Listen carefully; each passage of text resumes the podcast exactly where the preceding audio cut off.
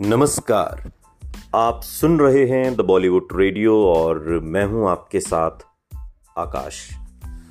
दोस्तों, आज के इस पॉडकास्ट में बात राजेश खन्ना की और ये उस दौर की बात है जब काका को फ़िल्म इंडस्ट्री में आए, तकरीबन तीन दशक से अधिक का समय हो गया था। नया युग राजेश खन्ना के लिए कोई खास खुशी लेकर नहीं आया। नया युग यानी कि साल 2000 और नए हालात में वो संगत नहीं रह गए थे और ये मानने लगे थे कि ज़माना अब आगे बढ़ गया है। उन्हें मामूली होने के एहसास की आदत हो गई जो पिछले कुछ सालों ने उन्हें दिया था। लेकिन जिसने कम से कम वक्त में लोकप्रियता का शिखर देखा हो, उसके लिए गुमनाम होने का तस्वुर ही डरावना होता है। और अपने करियर के उतार चढ़ाव के दरमियान भी राजेश खन्ना को हमेशा ये भरोसा रहा कि आखिर में सब कुछ ठीक हो जाएगा। अस्सी के दशक में जब उन्होंने अपनी पहली हिट दी थी, जो एक नया राजेश खन्ना दौर लाने वाली थी, तब उन्होंने एक इंटरव्यू में कहा था, सितंबर आए और मैं फिर वापस आऊँगा। उनका आशावाद ऐसा ही था। उन्हें हमेशा ये यकीन रहा कि उनका जादू किस्मत को भी जीत लेगा। लेकिन फ़िल्म आ अब लौट चलें की असफलता ने सब कुछ बदल दिया। फ़िल्म सही मायने में राजेश खन्ना की वापसी थी, लेकिन उनके नापसंद व्यक्ति अमिताभ बच्चन के विपरीत। राजनीति के बाद राजेश खन्ना की अभिनय में वापसी उनके चाहने वालों को उतना उत्साहित नहीं कर सकी क्योंकि वक्त बदल गया था। बहुत सारे नए सितारे आ गए थे। सलमान खान, आमिर खान, शाहरुख खान, अजय देवगन, अनिल कपूर, जैकी श्रॉफ संजय दत्त, ये सब लोग छाए हुए थे। मोहब्बतें के साथ साथ टीवी पर अंतर्राष्ट्रीय खेल प्रतियोगिता who wants to be a millionaire के भारतीय रूपांतरण, यानी कि कौन बनेगा करोड़पति ने अमिताभ बच्चन को दोबारा जीवन दिया। राजेश खन्ना का मशहूर प्रतिद्वंदी अपने करियर के सबसे मसरूफियत भरे दौर का आनंद उठा रहा था, जबकि हिंदी सिनेमा का पहला सुपरस्टार लगातार आम लोगों के जहन से फिसल रहा था, गायब हो रहा था। राजेश खन्ना के आसपास वाले लोगों में भी बदलाव आ रहे थे और लगभग पंद्रह सालों तक मुख्य भूमिकाएँ निभाने के बाद डिम्पल रास्ता बदलकर पूरी तरह से चरित्र अभिनेत्री बन गई कैरेक्टर आर्टिस्ट। साल 2001 की दिल चाहता है और साल 2002 की लीला जैसी फ़िल्मों के साथ और साथ ही राजेश खन्ना की बड़ी बेटी ट्विंकल ने अक्षय कुमार, जो खुद एक सितारा थे उनके साथ शादी करके फ़िल्मों से संन्यास इसी समय दौर में ले लिया इसी समय। साल 2002 में उनका पहला बेटा हुआ आरव और पहली बार नाना बनने की राजेश खन्ना को खुशी महसूस हुई। जिस दिन उनका पहला नाती पैदा हुआ, उस दिन जॉनी बख्शी को राजेश खन्ना की आवाज़ में खुशी का वो पुट याद है, जो उन्होंने एक इंटरव्यू के दौरान बताया। एक दशक से कुछ ऊपर पहले जब बख्शी नाना बने थे, तब वो खुदाई में राजेश खन्ना का निर्देशन कर रहे थे। उन्हें खुशी से मुस्कुराते देख राजेश खन्ना पूछे बिना नहीं रह सके। आज छलांग मार रहे हो? की होया जब बख्शी ने खुशखबरी सुनाई तो राजेश खन्ना से जवाब में मुख्तसर सा महज यही मिला तो? बख्शी ने राजेश खन्ना से कहा कि इस जज्बे को वो तभी समझेंगे जिस दिन वो खुद नाना बनेंगे। राजेश खन्ना ने नाना बनने के बाद जिन लोगों को सबसे पहले फ़ोन किया, बख्शी उनमें से एक थे। और उन्हें यह सुख, ईश्वरीय लगा और उन्होंने बख्शी से कहा, मैं छत पर जाकर चिल्लाना चाहता हूँ, मैं नाना बन गया, मैं नाना बन गया। नई शताब्दी में आने वाली राजेश खन्ना की पहली फ़िल्म थी प्यार, ज़िंदगी है, साल 2001 की, जो लोगों की दिलचस्पी जगह नहीं पाई। लोग भूल गए। और ऐसे वक्त में जब फ़िल्में सिर्फ़ सितारों के नाम पर बिकती थीं, उस वक्त मोहनीश बहल, विकास कालांतरी और अशमा भल्ला के नाम प्यार ज़िंदगी है कि किस्मत नहीं बदल सकते थे। उनकी अगली फ़िल्म, क्या दिल ने कहा, साल 2002 में, तुषार कपूर और ईशा देओल थे और उनके दो करीबी सह अभिनेताओं जितेंद्र और हेमा मालिनी के बच्चे। और हालाँकि फ़िल्म की कहानी में दम था, फिर भी उसको टीवी धारावाहिकों की तरह बनाए जाने की वजह से वो दर्शकों को पसंद नहीं आई। इन लगातार नाकामयाबियों ने राजेश खन्ना को धर्मेंद्र, विनोद खन्ना, जितेंद्र और शत्रुघ्न सिन्हा जैसे अपने साथियों के साथ खड़े पाया, जो अलग हटा दिए गए थे। ये अदाकार अमिताभ बच्चन जैसा बदलाव नहीं ला पाए थे और उनके लिए नई सदी की शुरुआत उनके अंत का ऐलान थी। जो भूमिकाएँ उन्हें मिल रही थी वो उन फ़िल्मों में थी जो ज़्यादा से ज़्यादा दोयम दर्जे की मानी जा सकती हैं। राजेश खन्ना के लिए हालात कुछ और भी मुश्किल थे, क्योंकि ज़ाती ज़िंदगी में भी वो अपने को उतार पर पा रहे थे और वो जॉनी बख्शी और शक्ति सामंता जैसे अपने करीबी दोस्तों को फ़ोन करके दिल का हाल सुनाया करते। आशीर्वाद के सन्नाटों में उनकी ज़िंदगी का खालीपन लगातार गूंजता रहा। जो अब हलचल भरे महानगर में सिर्फ़ एक पता बनकर रह गया था। उनके बंगले से बाहर मिलने वालों के लिए वो अभी भी सुपरस्टार राजेश खन्ना थे। और लोगों से बात करते वक्त वो कभी ये दिखावा करना नहीं भूलते कि उन लोगों ने उन्हें कभी कभार मिली छुट्टी वाले दिन अचानक पकड़ लिया था।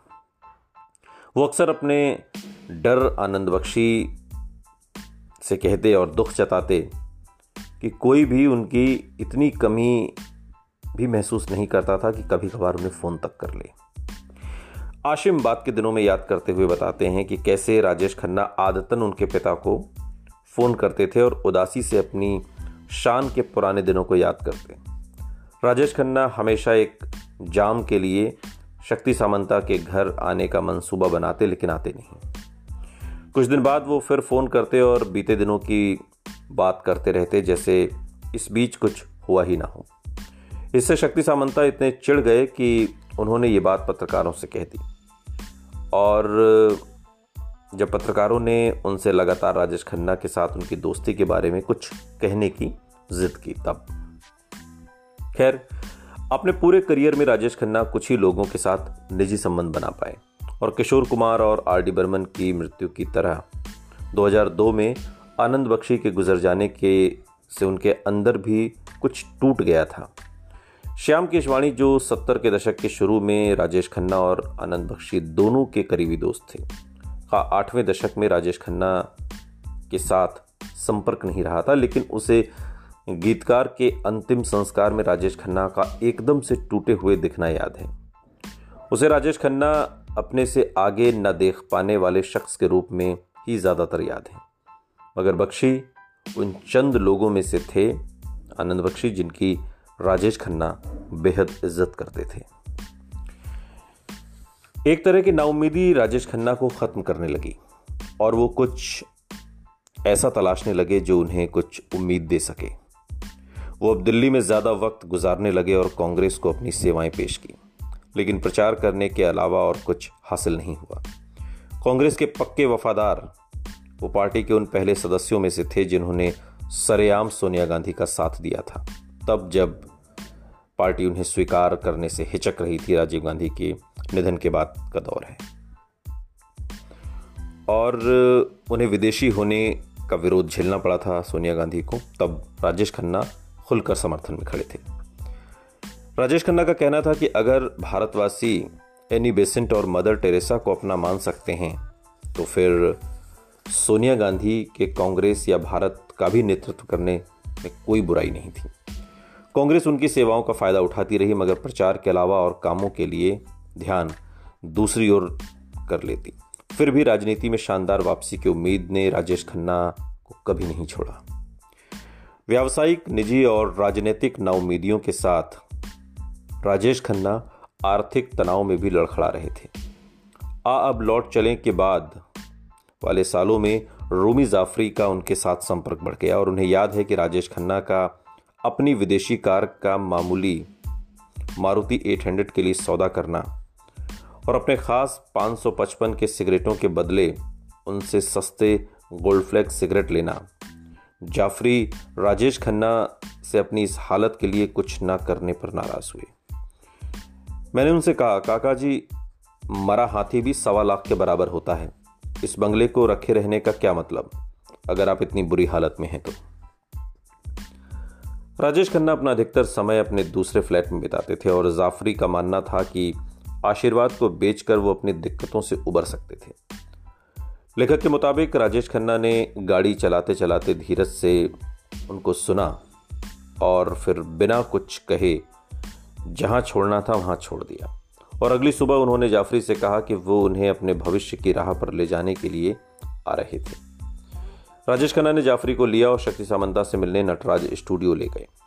लेखक राजेश खन्ना ने लेखक को बताया कि वो राजेश खन्ना वापस आ गए थे और उन्होंने फैसला किया था कि जाफरी आराधना को नए सिरे से लिखेंगे और वो उनकी तथा शक्ति सामंता की अगली फ़िल्म होगी। जाफरी सिर्फ़ अविश्वास से अपना सिर हिला सके। बहुत मुश्किल था क्योंकि ज़ाहिर है, जब राजेश खन्ना खुद को फिर से पेश करने के बारे में सोच रहे थे, अपनी ही सबसे पसंद की जाने वाली एक फ़िल्म को दोबारा बनाकर तब फ़िल्म उद्योग उन्हें एक दूसरे ही स्तर पर ले जाने की सोच रहा था। इक्कीसवीं सदी की शुरुआत में ही राजेश खन्ना अपने हिस्से में लाइफ टाइम अचीवमेंट अवार्ड हासिल करने वाले थे। जो ये याद दिलाने वाली एक और बात थी कि उनका वक्त बीत चुका है। राजेश खन्ना को Filmfare lifetime achievement award साल 2005 में मिला। शमिला टैगोर, धर्मेंद्र, जितेंद्र, रेखा, मुमताज़, विनोद खन्ना, हेमा मालिनी और फिरोज खान को यह सम्मान दिए जाने के बहुत बाद। फ़िल्म फेयर अवार्ड्स की ये श्रेणी उन्नीस सौ इक्यानवे में अजीब ढंग से शुरू हुई। और जब अमिताभ बच्चन सबसे पहले और सबसे हैरत अंगेज इसके उम्मीदवार बने थे। और उसी साल उन्नीस सौ इक्यानवे में राजेश खन्ना को एक विशेष पुरस्कार दिया गया उद्योग में 25 साल पूरे करने के लिए। इसके अलावा अधिकतम फ़िल्मों में मुख्य भूमिका करने के लिए। और ये सम्मान दिए जाने की विडंबना भी उन पर ही खोई। वो कार्यक्रम में कुछ देर से पहुँचे और एक पत्रकार से उन्हें जानकारी मिली कि सामने वाले आरक्षित कुर्सियाँ खत्म हो गई थीं। और पत्रकार मीरा जोशी को याद है कि उनकी बेटी ट्विंकल चाहती थी कि वो तुरंत वहाँ से वापस चले जाएँ। लेकिन राजेश खन्ना चुपचाप अपनी पत्नी और बेटी को दूसरी पंक्ति में ले गए। वो तब भी खुश नहीं थे और चौदह साल बाद भी नहीं जब उन्हें खोज निकालने वाली संस्था ने उन्हें सम्मानित करने से पहले सुलोचना और निरूपा राय तक को लाइफ टाइम अचीवमेंट सम्मान देने लायक नहीं समझा। और जो वैर उद्योग में राजेश खन्ना के प्रति पल रहा था, वो अक्सर ऐसे समारोहों पर उभर आता था। और ऐसे ही मौके पर जब मुख्य अतिथि ने पुरस्कार दिया तो फ़िल्म उद्योग से एक आदमी भी उनके लिए तालियाँ बजाने के लिए नहीं उठा। पहली कतार में एक मशहूर अभिनेता बैठा था। राजेश खन्ना की एक भूतपूर्व सह अभिनेत्री उन दिनों उनके साथ काम कर रही थी और अगले दिन शूटिंग पर उसने उस अभिनेता से पूछा कि वो खड़े क्यों नहीं हुए थे। और अगर वो खड़े हुए होते तो बाकी लोग भी वही करते। तो अभिनेता ने उनसे ऐसी नज़र से देखा, जिसने सब कह दिया। अभिनय को अभी छोड़ा नहीं था, लेकिन जो फ़िल्म इंडस्ट्री कर रही थी राजेश खन्ना के साथ, वो बहुत गलत था। सुनते रहिए द बॉलीवुड रेडियो। सुनता है सारा इंडिया।